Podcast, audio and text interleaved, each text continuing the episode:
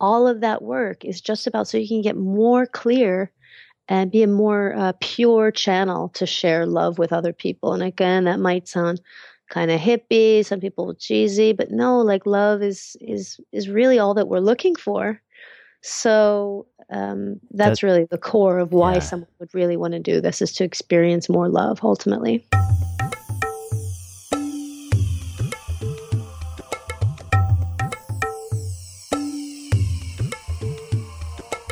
Hi, everyone, and welcome to the One Mind Meditation Podcast. My name is Morgan Dix, and this is a show about meditation, mindfulness, and health. And I'm so glad to be back with you. Today, I'm sharing an interview with you that I did with my good friend Shannon O'Brien, all about Vipassana meditation. And before we jump into the show, and it's a great show, I wanted to remind you that the One Mind Meditation Podcast is part of the Podcastica Podcast Network. And I encourage you to go check out some of the shows on the network. There's some great ones. You can check that out over at podcastica.com. That's podcastica.com. Okay, so back to today's show and I'm thrilled to be back with you after a month of paternity leave. My wife gave birth a little over four weeks ago on April 12th, and wow. So I took a month off and just emerging from the haze of dirty diapers and sleep deprivation. And I'm totally psyched to be back with you. What an adventure. My wife and I are ecstatic. What a blessing. We are really, really excited. And uh, thank you so much for all your support and for sticking with us over the last month when I've been playing some of our archival episodes.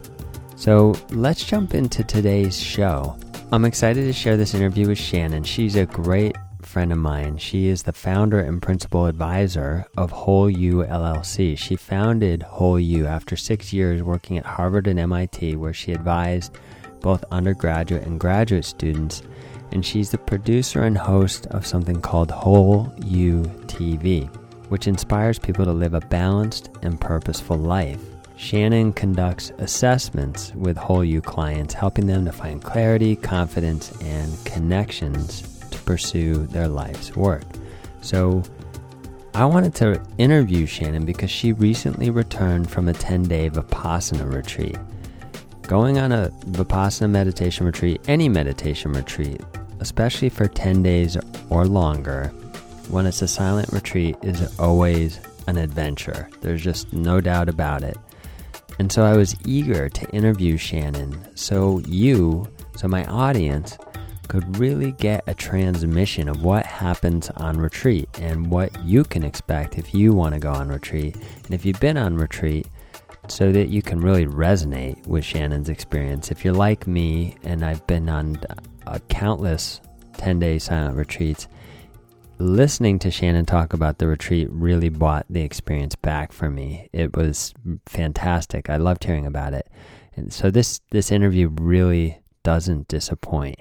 Vipassana meditation, which is a Buddhist form of meditation, is very popular among Westerners in particular. And so that was another reason I wanted you to get some exposure to this mode of meditation.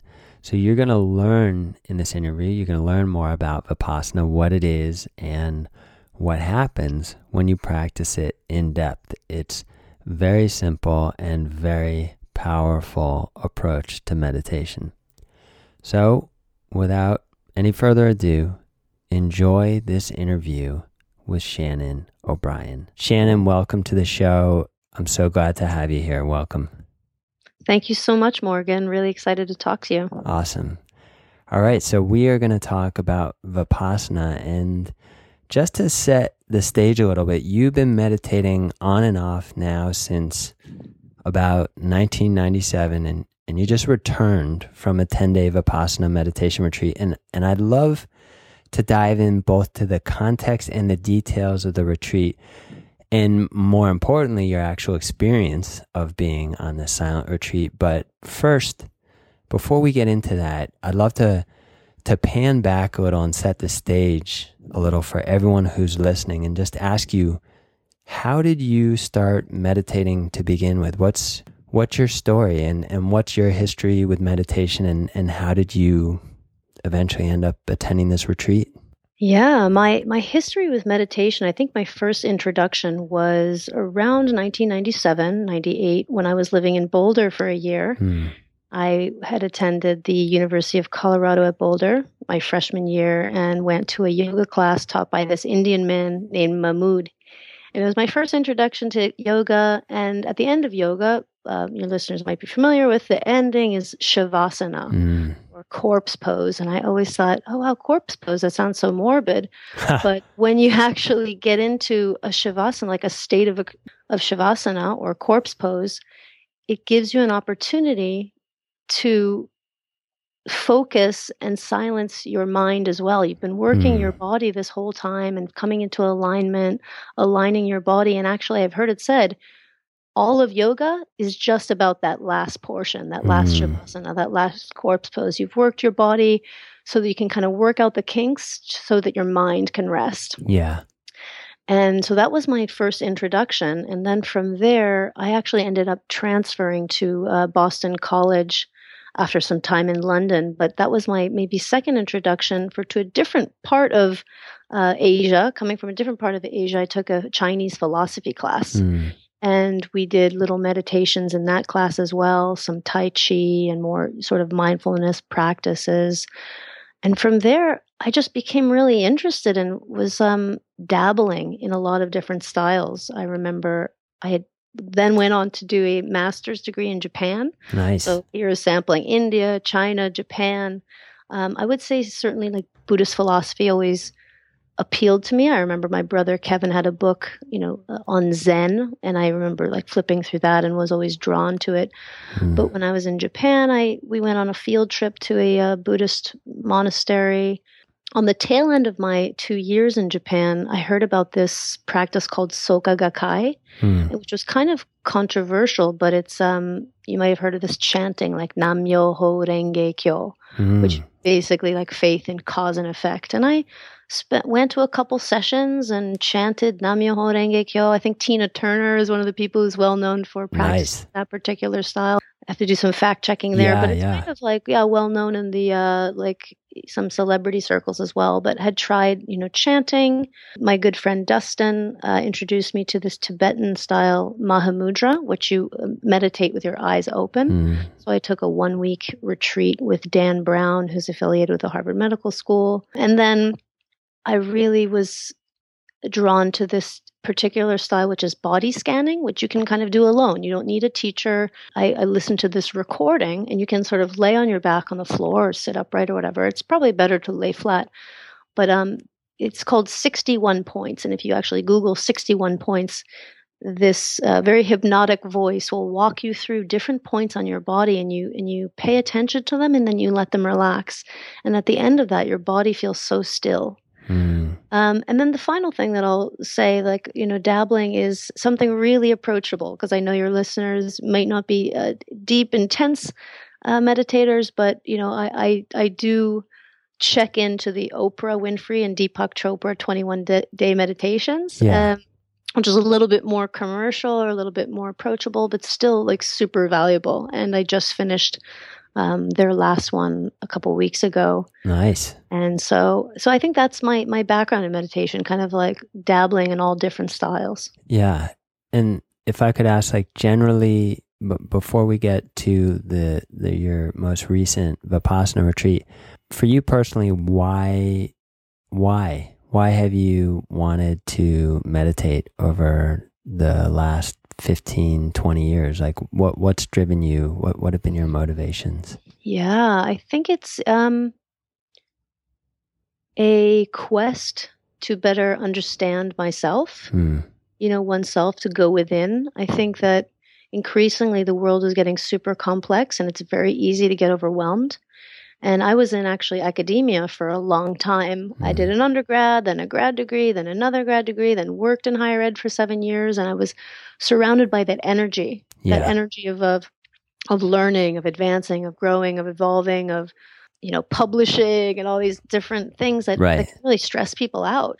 And I think that this inner work was a good counterbalance to that. So I think Uh-huh. that was part of the, you know, original appeal and quest is just to find ways to manage what I like to call the monkey mind, right? I think Right. all of us share this experience of a, of a crazy primate bashing around in our heads. One day it's happy, one day it's not. One second it's happy, one day it's not. Totally. Um, and and rather than pop pills, like go to a doctor, get some um, you know medications to numb the craziness.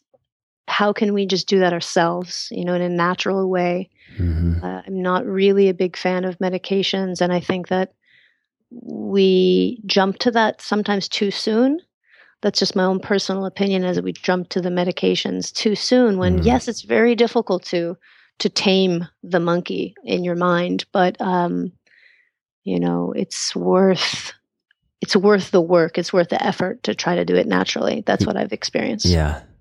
That's cool. And uh and I think didn't we were you came on a retreat when when I was part of Andrew Cohen's community. You came on a retreat there too, right? Yes. Um, again, my friend Dustin invited me to a weekend retreat and was out in Western Mass. And I think that's the first time I met you. Yeah, that's right. Yeah. That was probably almost like what was that 2006 or 2008? Yep. Yep. Around Mm. then. And I, I definitely valued that. I valued Andrew's message of, you know, evolution of Mm. like the human um, experience and evolving and kind of a no nonsense approach. I really valued that experience as well. But I remember you giving me some information at the end, sort of like, come on, so what's the next step? Are you going to sign up for this next course or program or retreat? And I think Oh, I yeah. was. I was an ambassador, that's for sure. I think I was sort of like, I know, I like this. And maybe it's a reflection of me again, just dabbling or cherry picking. I was like, I really enjoyed this. Um, and I did go to several of his talks in the next years, but I wasn't ready to sign on the dotted line at that point. yes. Good Didn't for you. it.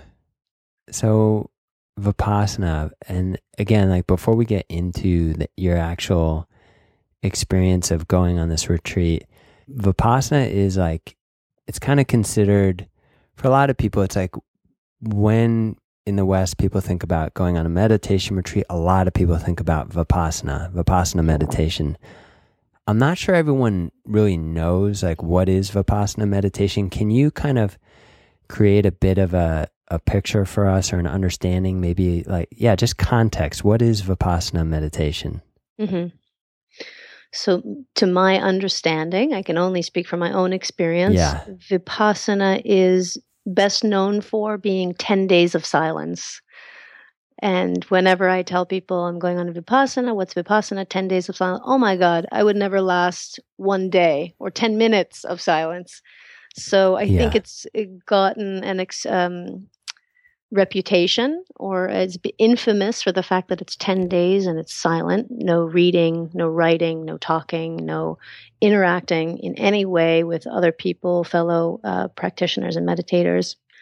And the reason that is in place it's not um, you know no one's there with a stick and if you talk they're going to hit you or anything like that. It's it's just that they i i got the impression that it's a very they're trying to create this tranquil beautiful silent space for you to be with yourself and Mm. and and and be there as if you're there alone Hmm. so my understanding is that they do that because when you talk to other people all these other things can come up ego can come up or you know insecurity or different things so it will distract you from your practice so that's the main reason that they actually keep it silent so you can really focus on the task at hand which is just to sit with your mind Mhm. so um, they create a really nice space and environment for that and um, a little bit more of what i understand from uh, doing vipassana this was actually my second 10 day retreat and i did a, a five day retreat as well Hmm. is that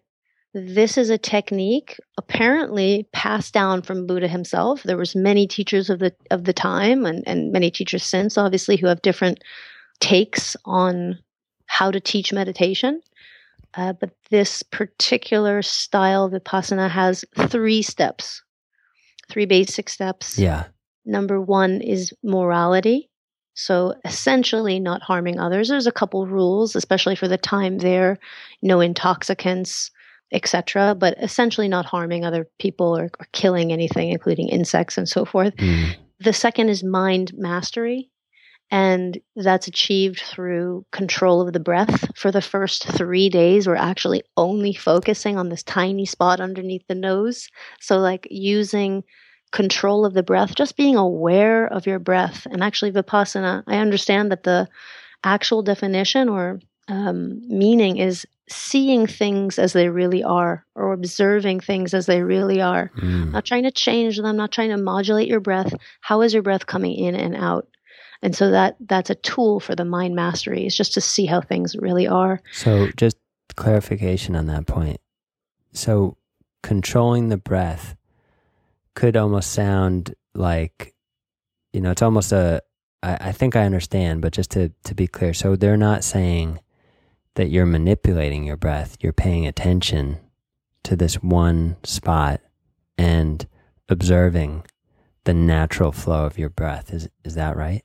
Precisely, right. So some yoga classes, for example, that I've attended, you know, breathe in for nine counts, breathe out for nine counts, or something like that, regulating.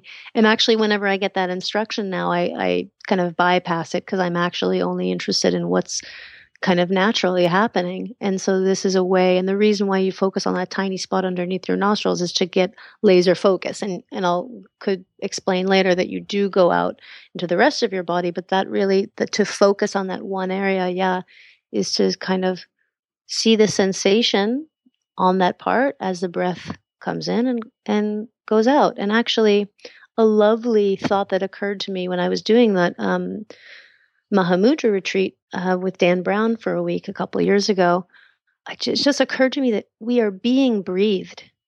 Mm. We're not hmm. breathing, we're being breathed. It's just mm. amazing. It's just coming in and it's coming out, and we have no, we can't dictate when it starts or when it stops, right? That's yeah, just this incredible realization. So just to be breathed and watch it come in, come out.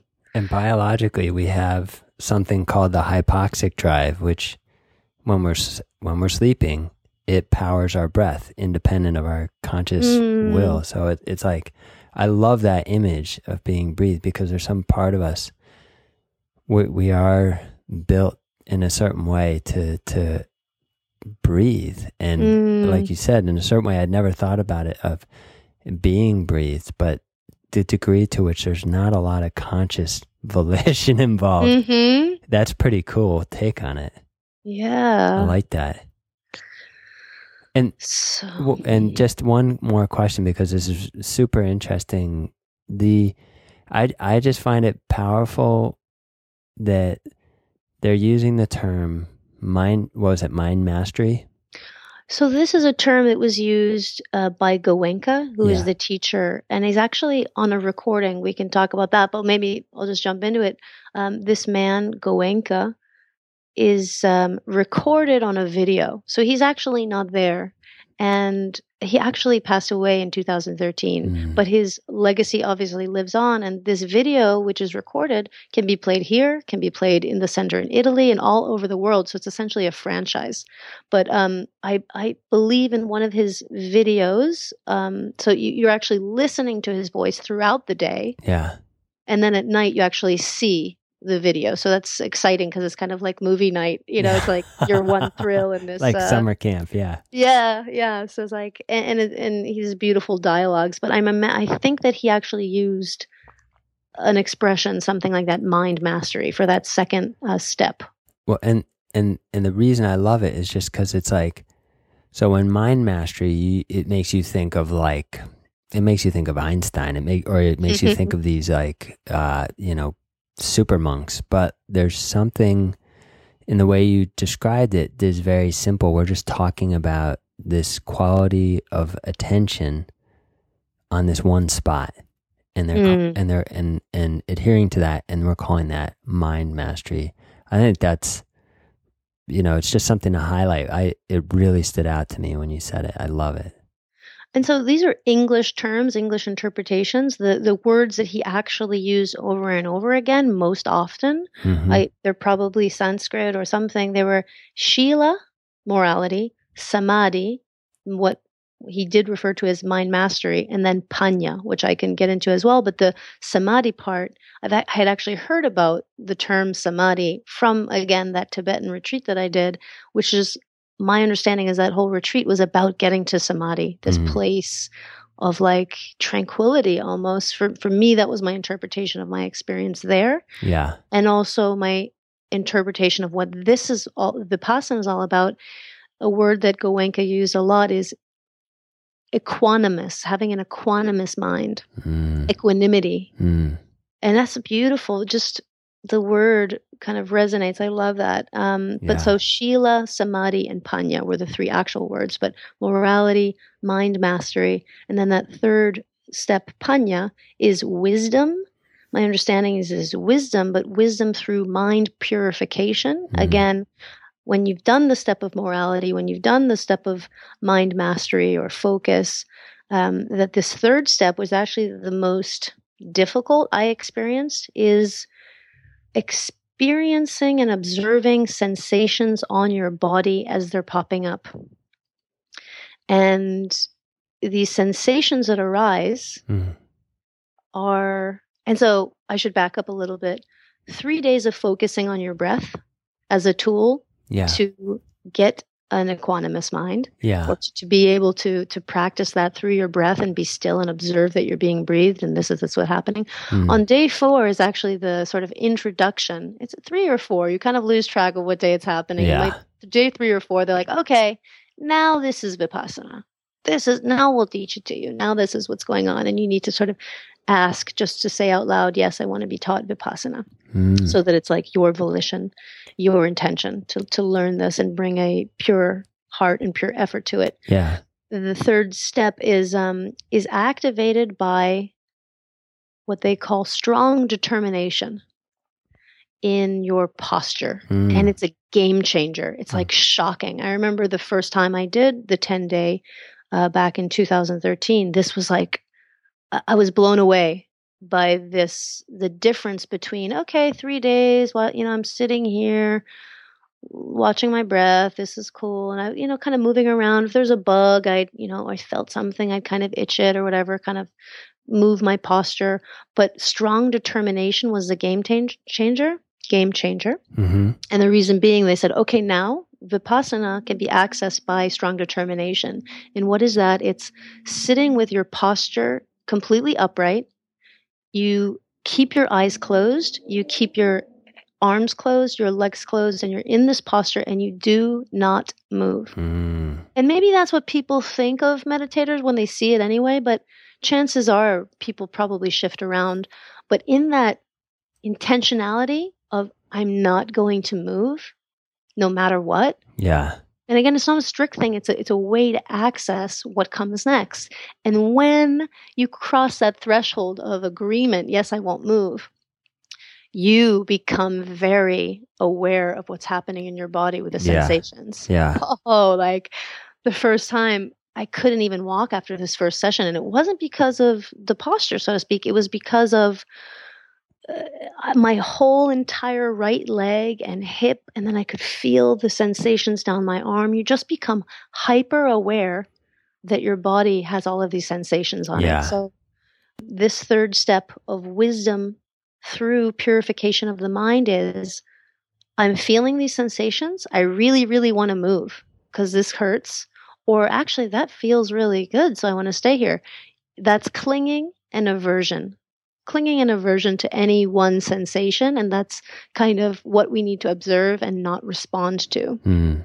So, um, hopefully this is not sounding too complex. I can break it apart, no, but that's essentially it, it's great. what, what the third step is all about is not reacting to those sensations and maintaining an equanimous mind throughout. And, and and I love the kind of clinging and aversion because of course that's the axis in a lot of ways of Buddha's teaching mm. fear and desire, moving towards, moving away. Mm-hmm. And the way you kind of beautifully described through strong intention or, or what did you call it? Strong determination. Mm. The total commitment to stillness and and and the and like the really almost superhuman renunciation.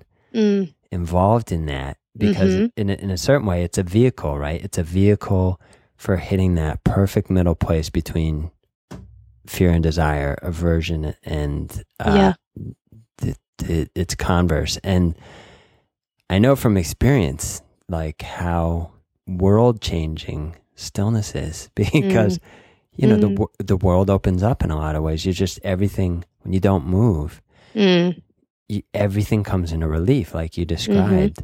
Mhm. And, you know, it can be, it can be very blissful or it can be incredibly painful. And in a certain way, none of it really matters because you made this commitment Mm. but then you get to like you said you get to it's, it becomes like a, a canvas or a relief a backdrop in which you get to see all of this and then ha- of course you know your commitment is always through that entire process being tested Mm-hmm.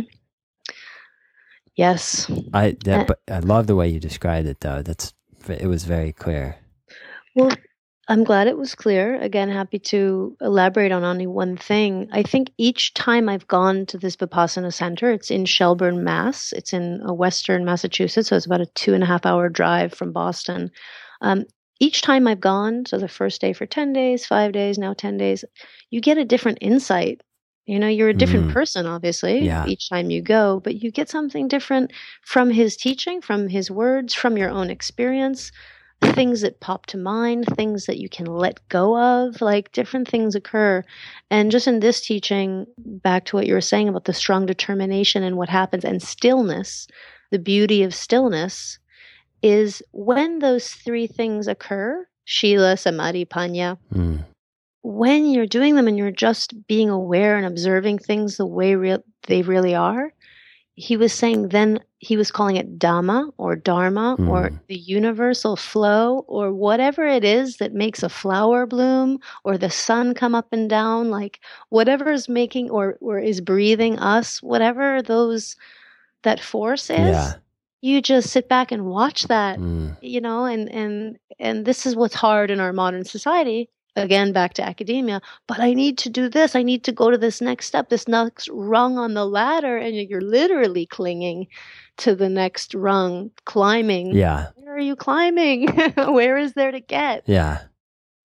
And so um what really struck me this time is like okay wow there's this beautiful law of nature Mm. that's taking place and if i'm not aware of it or if i'm trying to fight it or i have an aversion to it you know i want it to be a different way but this is actually happening and sort of like um, grace you know grace in observing what nature is bringing Mm.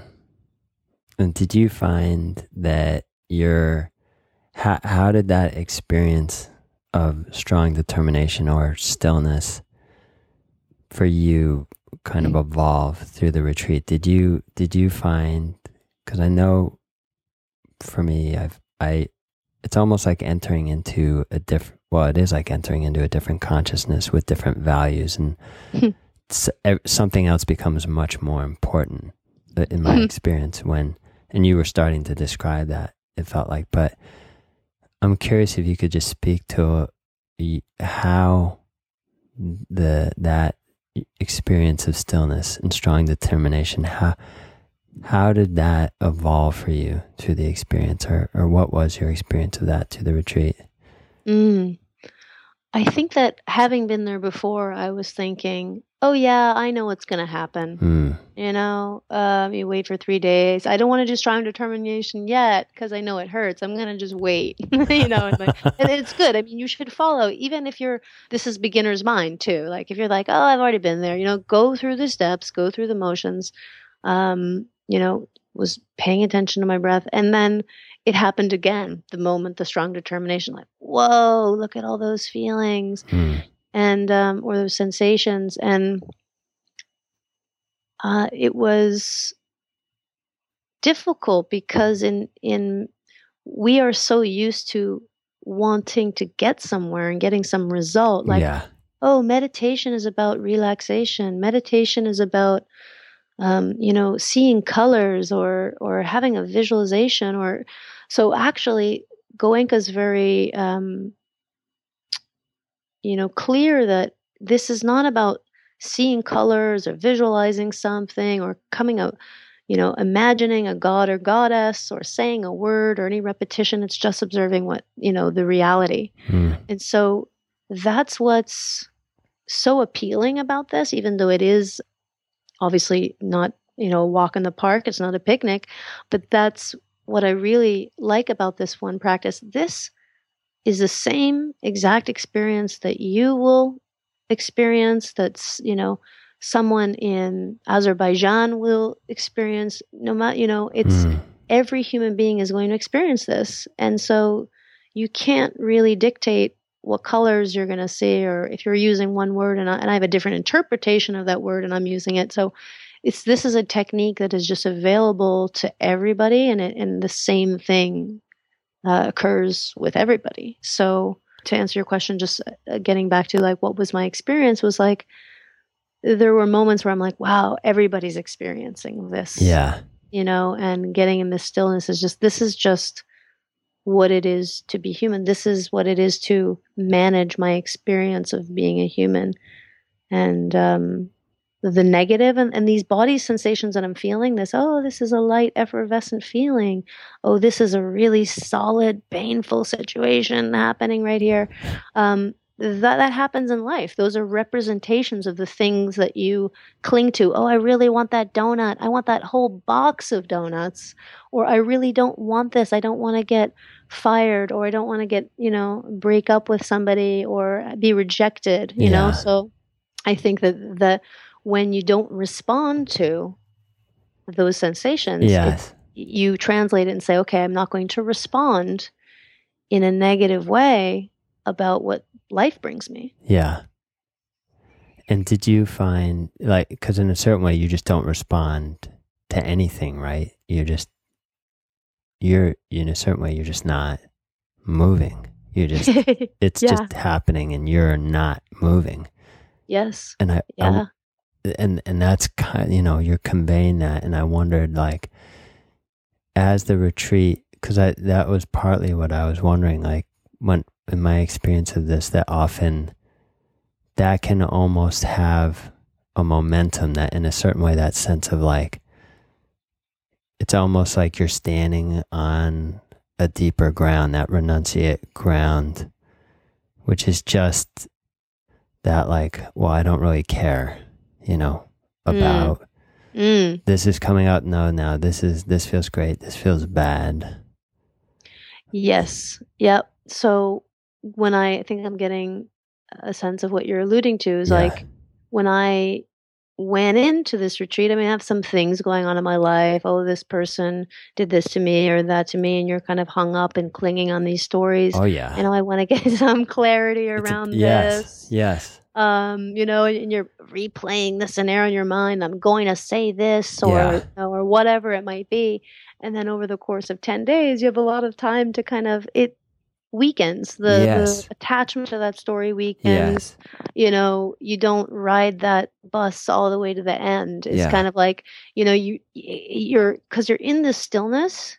And then the idea, the same exact idea, because it's like um, a ticker tape or just like again a monkey coming in and like bashing its cymbals in your face you know like it's stronger stronger but then it gets weaker weaker and then when it comes in again to say hey pay attention to me it's like oh it's actually a fantasy yes that's actually not happening right Yeah. now and i'm really just here doing my thing and so it for me the experience was it was like this um blending I- that's just the word it kind of just blend it just weakened and Yes. blended and then Yes. evaporated yes and it was like, oh, it just doesn't matter. And I really don't care.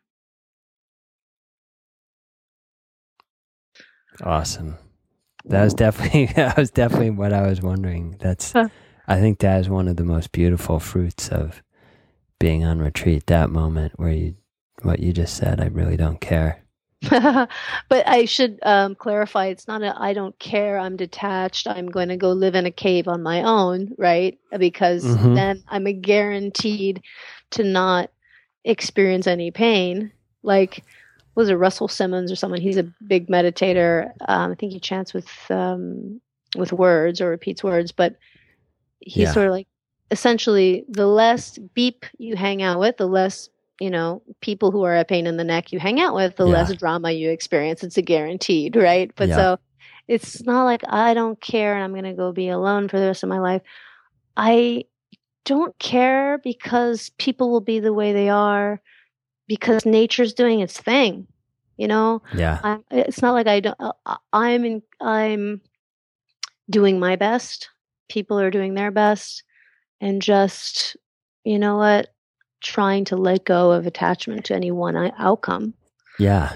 Yeah. Well, that's beautifully said. I, I like that because I think that can, that, what you just said in terms of letting go of any particular outcome for me really just hits the mark because so much Mm. of it, the I don't care, really just has to do only and completely with my relationship to X, Y, or Z thing that I am being neurotic about. you know, it really doesn't have to do with the thing itself at all. And I feel like that's, I always learn that lesson again and again. It's not about the person or the object that's vexing me. Mm. It's only ever about my relationship to those things. And I, I feel like that's part of what you're conveying and part of what's so precious Mm. about this kind of time is that my relationship gets highlighted and I, I, I get the opportunity to, sh- to just let go. Mm. Yeah, and the silence that you experience because the reason you don't have your phone or any books or you're Mm. chatting because those are such great distractions. Ah. They're the equivalent of moving your body when you feel the sensations, right? Yeah. I'm really lonely. I'm going to go get a box of donuts and um, watch TV for the next 5 hours. Yeah. You Donuts. know, and, and lose myself. Yeah, back to the donuts. I love me some donuts. nice. Um, but you know, so Yeah. it's distraction. It's distracting from reality and what's Yeah. really happening. Um, I had a thought. I just lost it. Well, I really I love this whole thread because, for one thing, it just brings it brings me hearing you talk about it. It just it brings me back there for one Mm. thing, and reminds me again how this is why I meditate. It's to it's to let go. It's to Mm. let these things come into relief, and in the end, let my relationship to these things just let let my kind of fist in a certain way unclench a little Mm. and, Mm. and and and and retreat Mm. you know i i really i get to open my palm all the way and let everything slip out and Yeah. just be me without any of it and then sink into that stillness and i get that transmission like very powerfully in how you're talking about the retreat and I know it just it just it's been years since I've been on retreat, so it, it really brings me back to it. And I, it's great. It's great to hear you talk about it.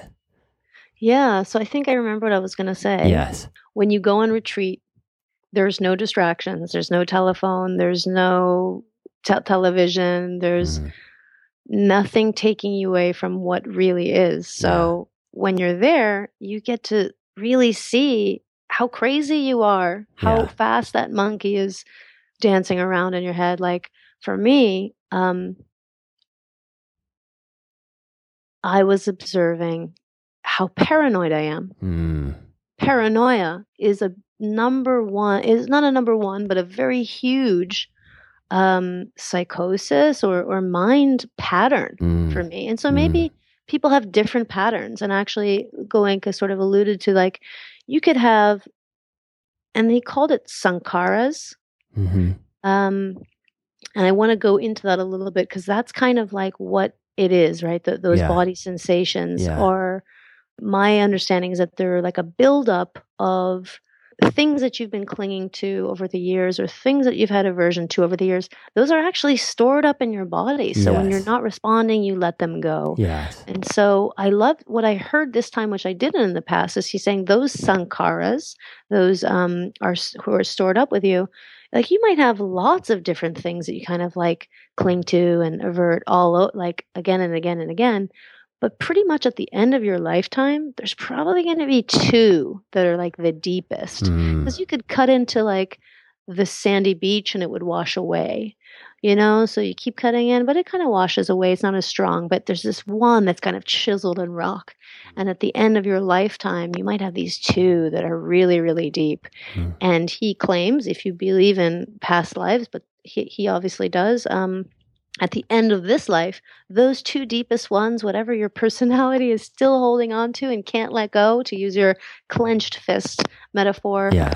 your next life will be you will have those two things you'll start out your life with those two sankharas like Mm. kicking it off until you're able to manage them and soften them and weaken them but for me a sankhara is this paranoia i swear i was you know we all daydream and a little thing would occur to me and we're just walking along all of a sudden i'm falling off a cliff or uh, someone's throwing a molotov cocktail into my house you know like it wow. was- Yeah. it was crazy Yeah, like yeah. and i don't know if i just watched too many horror movies or or what but Right. it was really shocking to kind of observe like where's that even coming from it doesn't even make any sense Yeah.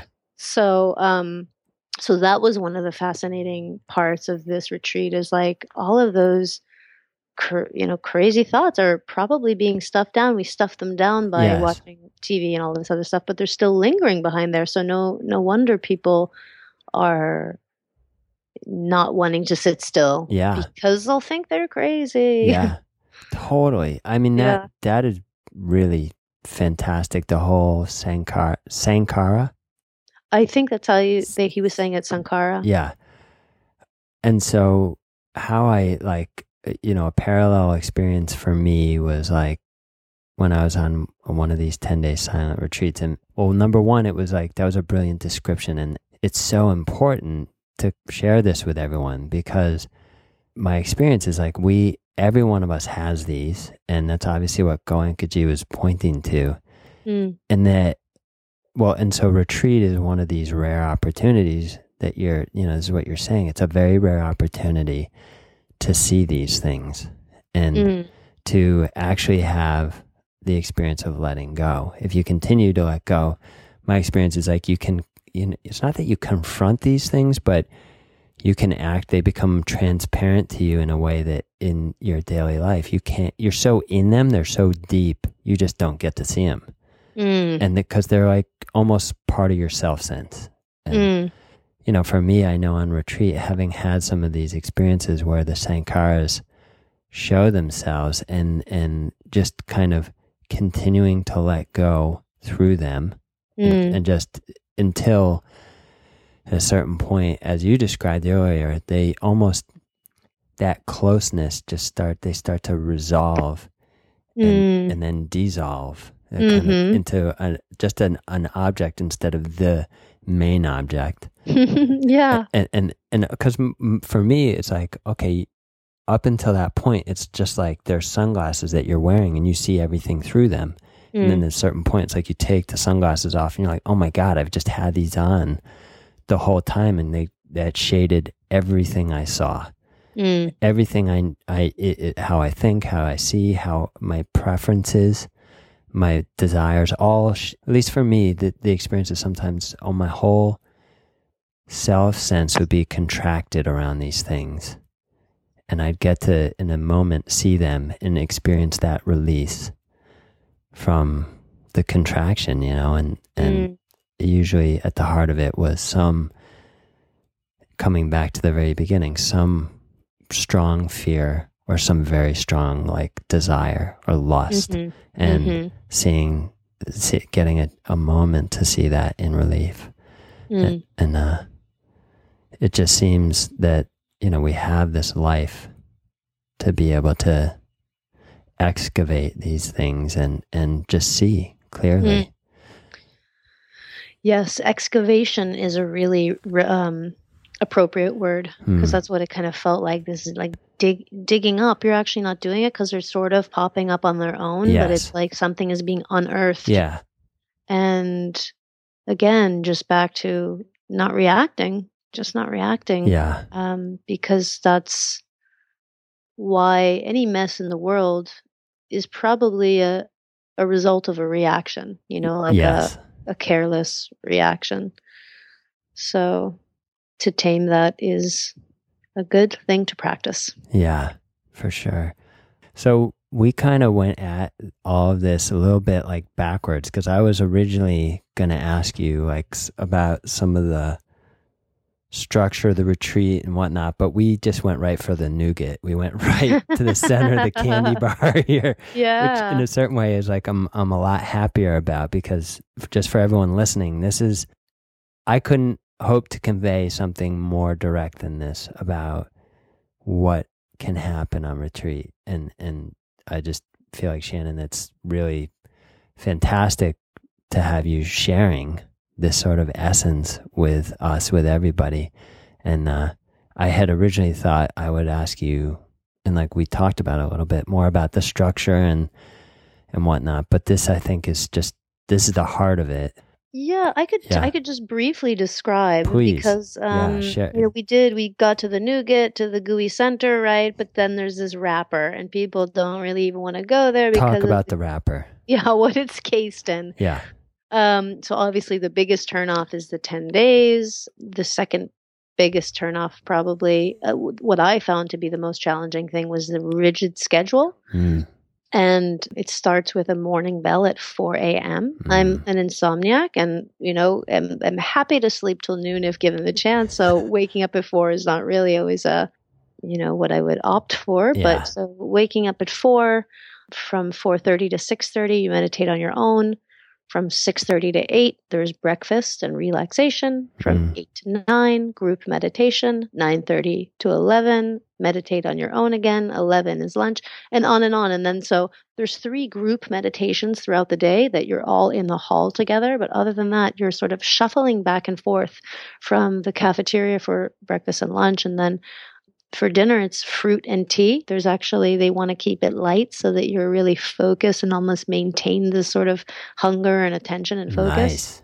yeah, but um for me again, that was the most challenging part. Is just this again, it's breaking your ego. It's like, oh gosh, I'm putting on my shoes, I'm putting on my slippers, I'm going in, I'm I'm walking around and like they want to break the patterns that you're used to. Yeah. And so it's really not a picnic or a walk in the park, but it's it's it's good to to it achieves uh, discipline Yeah. because we can get lazy and sloppy. So it definitely disciplines you Yeah. so that was kind of the hardest thing. And then just logistically, I mentioned that Goenka is recorded on these videos and they play his voice throughout the day. And also at, at um, night, they play this dialogue. And the dialogues, I think they're available on YouTube if you wanted to look them up and see like Goenka Daily Discourse, I think it's called. Mm. Um, so day one, day two, you can watch them. But Great. it's you know when you resonate with what someone's saying and it just sounds like the truth and he's very engaging he's funny he's sweet it's nice to hear that as sort of like a summary of the day and it, Mm.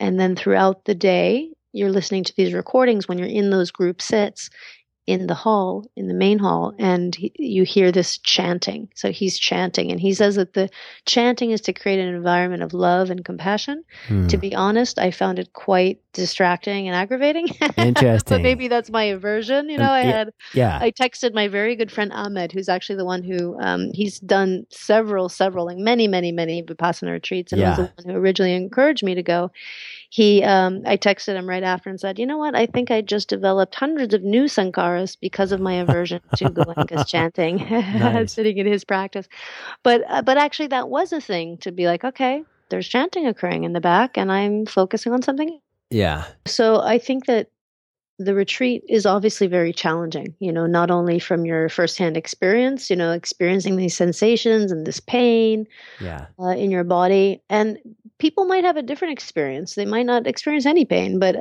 it's pretty much comes with the territory of like, that's what's latent and to figure out. So it's going to be challenging, Yeah. but I think that it's worth it, you know, and why is it worth it? Because in that stillness, as we're talking about, yes, you can kind of connect to the law of nature and the way that things are supposed to flow. And I also found from my personal experience that I had more clarity and then with a clear mind, some creative ideas were just popping in like Mm. popcorn, you know. And Mm. actually, my first retreat is when I um, got the inclination or the idea to start a YouTube channel called Whole You TV. It kind of just o- occurred to me, and it was a creative project that I've really enjoyed doing. And Yeah. um, so maybe I would have had that idea if I was sitting at home, but it happened on retreat. And I think that when you have a clear mind, I think creative thoughts can come to you or um, ideas of like someone you haven't been in touch with. Totally. Uh, it's happened to me where I'm I've thought about someone and then when I you know get home after the ten days, someone's like, "Hey, I was just thinking about you the other day." Yeah, I was like, "Oh well, I was thinking about you in my retreat." So, you know, you you get experiences like that, and um, I don't think that people should necessarily go, go in with an open mind, like with anything. Yeah. But shouldn't be expecting any one particular result, uh, mentally, emotionally, or physically. Um, one other thing that I'll say about a, a, an outcome or something that occurred to me on my first retreat, I think it was, um, I was going to sleep at night, and you know you're still feeling the sensations on your body. You're still in this zone because you've been practicing for so long, and mm going to sleep and I just, I just had a thought that occurred to me about my mother and how much I love my mom. And all of a sudden, again, like whew, this feeling this, of warmth in from coming from the center of my heart mm. and kind of just overcame my whole body. Like I was engulfed in in a feeling, a physical sensation of love. It was, wow. I sound like a hippie who's tripping on something really like hallucinogenic there, but it was completely. Yeah the the shocking part was that it was completely free. Now, that's not a guarantee. It didn't happen on my second or third retreat, but I just remember being like, "Wow, that was a really incredible experience." I'm not going to overanalyze it or try to interpret what it was, but it was just like a very it was a very unique feeling that I think was accessed by by the experience of being on that retreat. Yes. Wow. It obviously you, you remember it very clearly, so it was obviously mm-hmm. a big impact. Yeah, it was very vivid.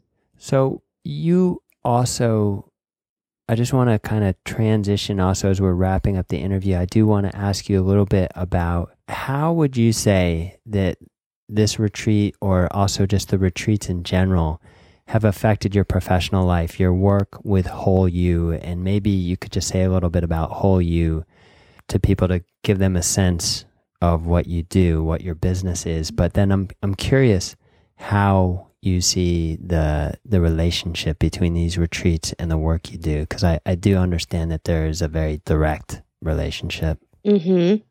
Absolutely. So not only like one of the benefits as i said was having a creative idea you know my my mind was free to have creative mm-hmm. thoughts that might apply to my business but more specifically you know maybe backing up to describe what i do and how it's so so relevant. Yeah after I was working at MIT for a couple years and left in 2013 to run a consultancy full time, mm. and it's called Whole You, and I call it a holistic development agency. Mm. And I haven't seen anything like it, so it's been actually quite hard. Startups are hard enough as it is, yeah. but what's kind of a nebulous meaning and mission behind it, and it and I don't see a lot of models to replicate but it's essentially supporting people in living a balanced, purposeful life. Mm.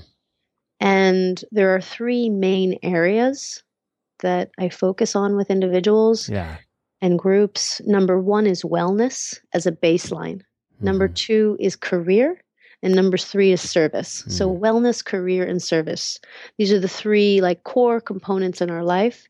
And wellness is the baseline because it's the most important thing. Right. And it's wellness of mind, body, and spirit. Nice. And mind is just so crucial because when you're well in your mind, it will affect your career. It will affect your service to society. It will put it will affect your your body wellness. It will affect every element of your life when you get your head straight mm. and you get your priorities in alignment. And so so with Whole You TV one of the first episodes that I wanted to do was with you, and Yay. I hope you you linked to that video because it was so important. Um, not only because I respect you and know that you're so well versed in this topic, but wanted to share with viewers and say, look, this is the first topic we're going to discuss because it is the most important. And um, we've gone on to discuss other topics, but wellness of mind, I would say, is is is the most important. Yes. And people don't always know that it really affects your professional life. If you're mm. kind of all garbled up and you have that monkey mind and it's not tame and you're all reactive,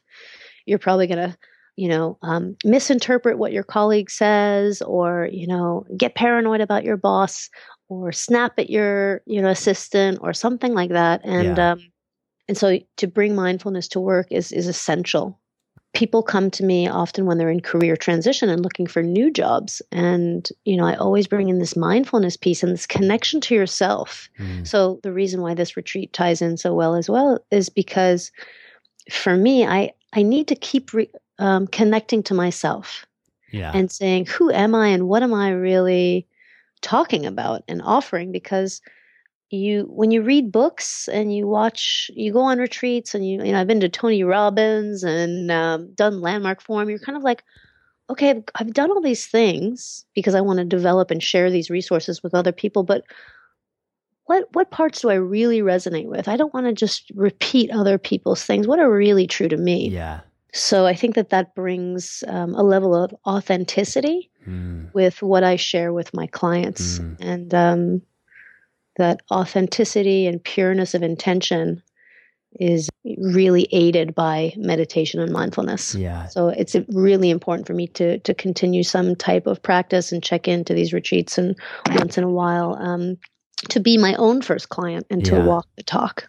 I love that. And so, is it possible, like for people, do you coach individuals? Do you work directly with individuals or, or companies? And and also, like, I'm just thinking about for our listeners if someone was interested in connecting with you is that can you say a little bit more about that how does that work do you work one-on-one in groups how does, sure. How does yeah work? i have, I have uh, three core offerings one is one-on-one advising one is small uh, group workshops which could take place in, in a company. And then the third is educational media uh, so the youtube channel primarily even though i'm working on a, an online course as well. But mm-hmm. uh, YouTube channel is free, and people can kind of check in and watch the videos and just get a sense of, um, you know, my personality, but also the content, and see if they're interested. Workshops are a little bit more approachable if you wanted to bring it into your company. I work um, in person around Boston. I also can travel, and then the one-on-one advising happens with individuals. I worked with men and women from age 18 to their late 60s, mm-hmm. and college student wanting to transfer to California versus um, a, a, man who wants to be a drone pilot and leave his job as a, um, you know, working in the courthouse. Nice. You know, so yeah, like it's such a diversity of what people want to do. But I, I, my mission is to really help people pursue their life's work. Yeah. And do something that totally lights them up and find that sweet spot of like, what am I great at and what do I love to do? And how can I be of service to the world, but also be fulfilled, you know, yeah. because I do believe it's possible and I want to be um, a living testament of that, uh, pursuing what I believe I'm great at and what I love to do. And um, yeah, people can contact me for any one of those things. My website is uh, wholeu.info, so spelled with a W H O L E. And then the U, just the letter U, dot info. Nice. And I will link up to both your website and the YouTube channel in the show notes for, for this episode. I'll also include that interview that we did together, which was awesome. And yeah, it was I, fun. Yeah, it was fun. I really enjoyed that. And we talked about some other resources during the show. You had mentioned these videos of Goenka, so I will link to those. I will also link to some of the um, materials that you had mentioned earlier. I can't remember now, but we'll we'll uh, we'll provide links to all of that, everybody. And Shannon, maybe it would be good to link to the schedule for Vipassana, and then also maybe some terms. So, like with Sankhara and um, Shila Samadhi Panya. Um, one thing I didn't mention, I'd be like remiss to not mention it, is that all of this um, this practice is not just about sitting there and watching pain. The the final step on the final day was about what is called metta and like meditation mm. on love. And so all of this is just about projecting and sharing your love and compassion for all beings. And so that's really, really deep. And all of that work is just about so you can get more clear and be a more uh, pure channel to share love with other people. And again, that might sound kind of hippie, some people cheesy, but no, like love is is is really all that we're looking for. So um, that's that, really the core of why yeah. someone would really want to do this is to experience more love ultimately. Awesome. Doesn't sound hippie or cheesy to me, but I'm, I'm, I'm biased. At, We're in the same choir. exactly. La la la. Yeah. Well, again, Shannon, thank you so much. This has really been delightful, and I love your passion for this work. And thank you so much for joining us. thank joining you, us. Morgan. Thanks. I really appreciate it. Awesome. So I hope you enjoyed my interview with Shannon. If you want to follow up with Shannon directly to reach out to her, I've included a bunch of links in the show notes where you, you can contact her directly. You can check out her website, Whole You, some of the videos on the site Whole You TV, and I've also included in the show notes for this episode the video where Shannon interviews me for Whole You TV. You can check that out over at aboutmeditation.com forward slash podcast and look for episode 64. So while you're over there, don't forget to pick up the free guided meditations that we offer, as well as a three part meditation seminar. You can pick that up over at aboutmeditation.com. And also, if you like the show, if you're a regular fan, consider leaving me a rating and a review. That is by far the best way you can help other meditators discover the show. You can do that over on iTunes. And the quickest way to get there is just go to aboutmeditation.com forward slash iTunes, and that'll take you where you need to go. So thank you so much. And thank you for joining the show today and, and uh, hanging in there while we were on vacation, quote unquote, paternity leave. And today I want to end with a quote from, yes, you guessed it, Goenkaji, one of the biggest advocates for Vipassana. And here's his quote If there is no peace in the minds of individuals, how can there be peace in the world? Make peace in your own mind first. If there's no peace in the mind of individuals, how can there be peace in the world? Make peace in your own mind first.